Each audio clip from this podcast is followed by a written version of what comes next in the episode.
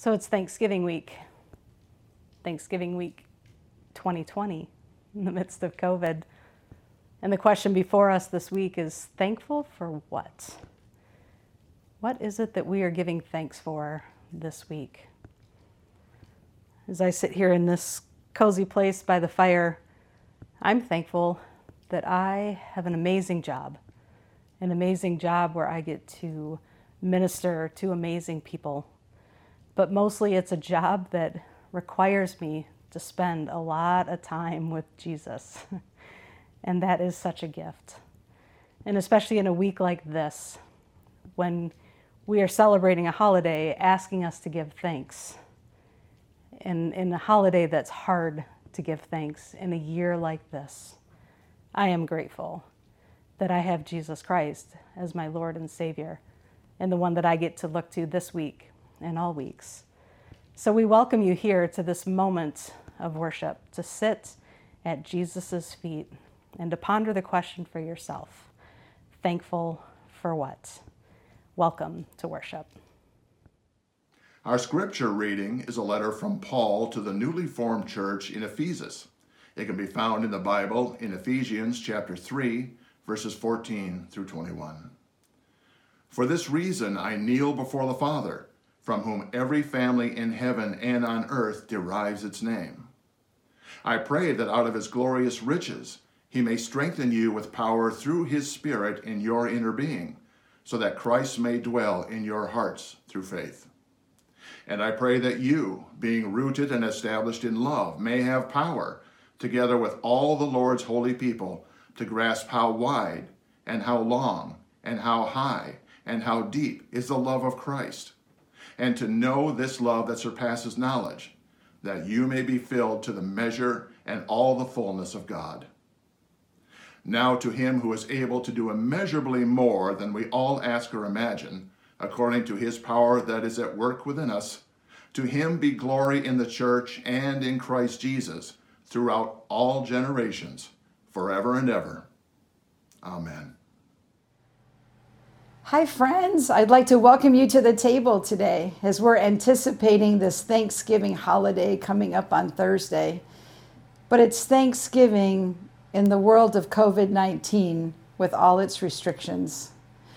I don't know about you and your traditions, but when I sit down with my family on Thanksgiving, I always do something I call forced family fun, which is I make them do things during the dinner hour.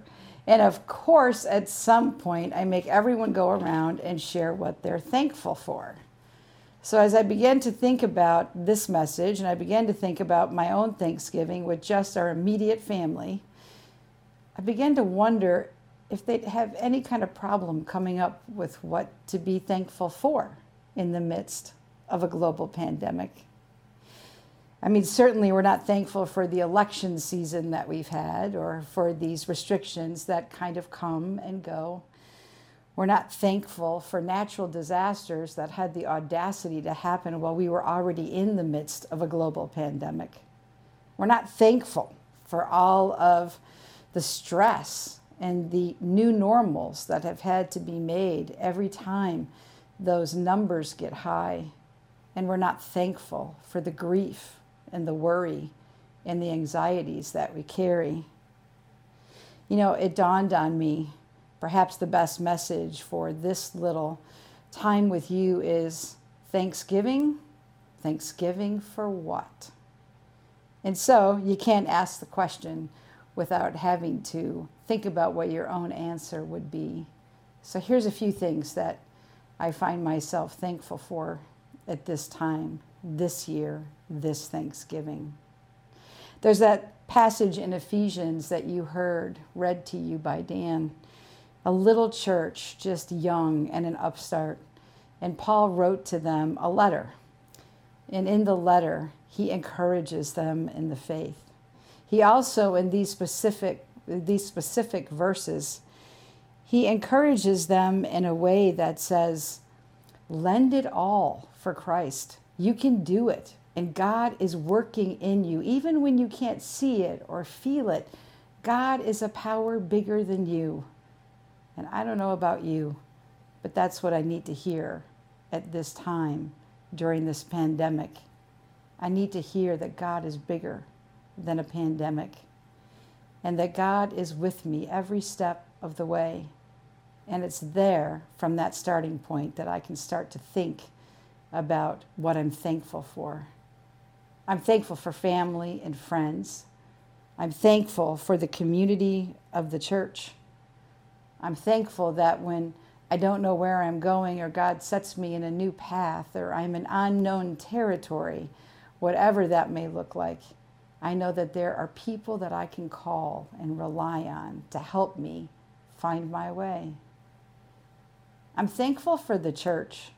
And that doesn't mean that the church has not had its histories of conflict and the church has not had those moments of, of why are we thankful?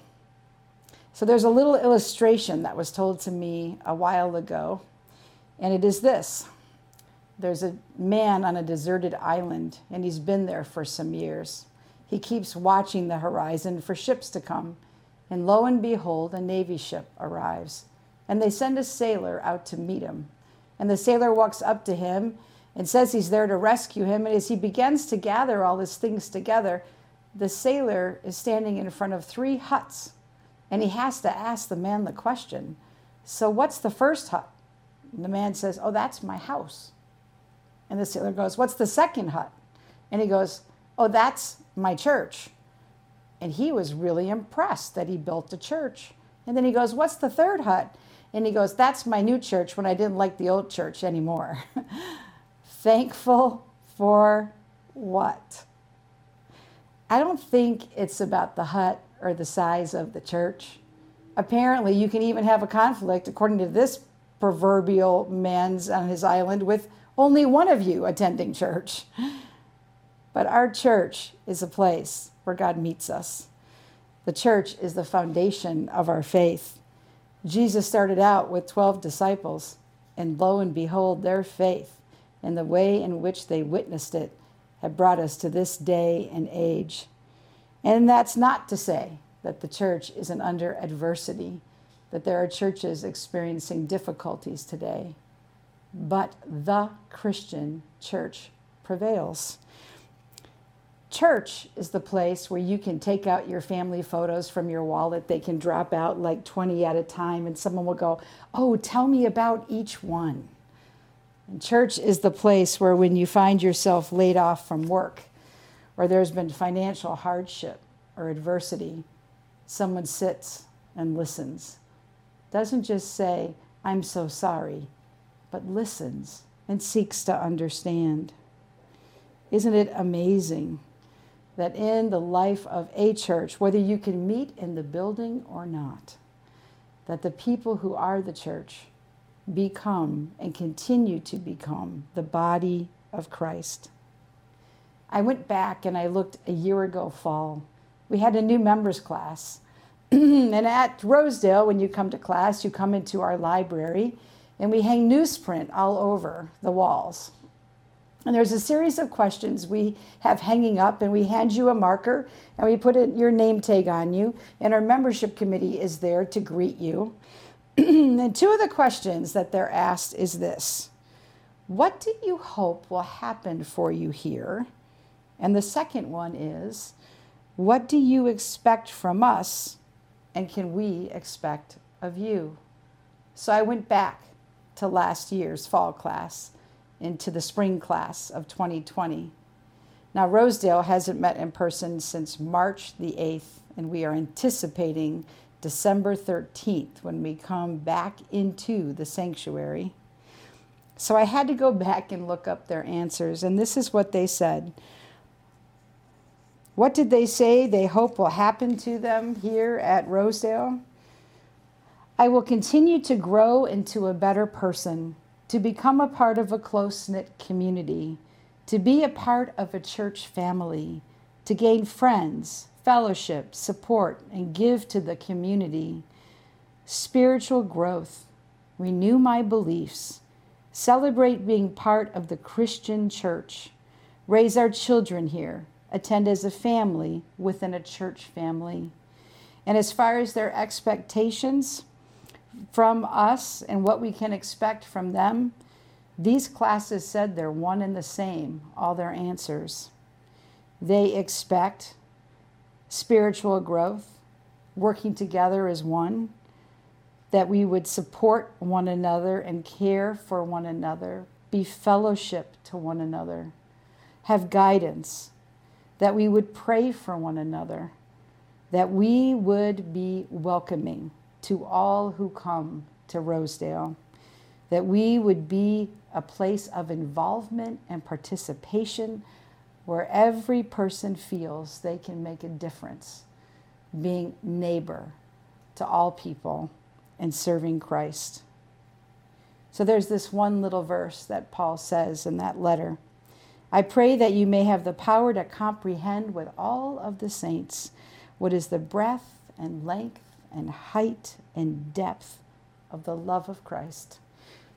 And that's my prayer for the Christian church, for Rosedale Church, and for you and for me, that we daily are thankful and this Thanksgiving as well for the unstoppable love that Jesus Christ has for each of us. And that because we are loved so very much, that we make it our personal mission to create it wherever we go and with whom, with ever we contact.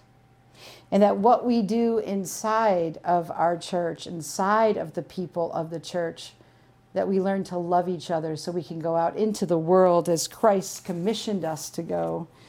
And we go out where we live and work and play, and we seek to love others. And remember, too, when you're ready to make your list on Thanksgiving and the turn comes to you, remember too that your name is written on God's heart, exactly where He says it is, that you bear a family name, Christian. You have a church home here, right now, as you worship with us. And if you don't yet have a church home, we welcome you. In this community of faith, when one member cries, we all cry. When one member is rejoicing, we all rejoice. When I begin to fall away, I know that another person is going to come and motivate me and inspire me to follow Jesus. And when I'm unfair to myself or to others, I know that I can trust folks in this community that will share that truth with me it's not just about being church, it's about being disciples and followers of Jesus Christ. It's about being in communion with one another, even when we're not at the church's table, but we're at our dining room table. True communion. The best description I have ever found about the definition of church is from the Fieldstone Presbyterian Church in Mooresville, North Carolina. What is church? A fellowship against loneliness, a hospital for healing souls, a school instructing those who would learn of God, an encouragement to walkers in the way of Christ, a practice field for patience and compassion, a classroom of truth a laboratory of life, an internship for minister members, a hospitable door, a herald of good news, joyful news, hopeful news, helpful news, a timeout corner, a resting place, a bath for washing away our sins, a reflecting pool, a kneeling bench, a cafeteria God feeds us here. A garden where God comes looking for us, and a rescue mission where God finds us. So, at some point this Thursday, when you're taking a moment to thank God, be prepared. In the midst of a global pandemic, it may take you a few minutes to get the ball rolling with your list, and that's okay. And if you don't know how to start, or where to start or what to start. Maybe just finish this question Thanksgiving? Thanksgiving for what? God bless you this Thanksgiving.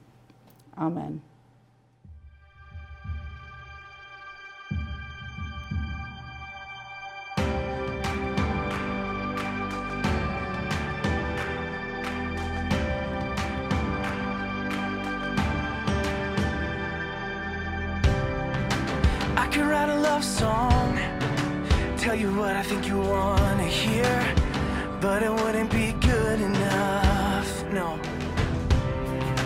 Yeah, I could try so hard to give it everything I got, but I'm not ever gonna measure up.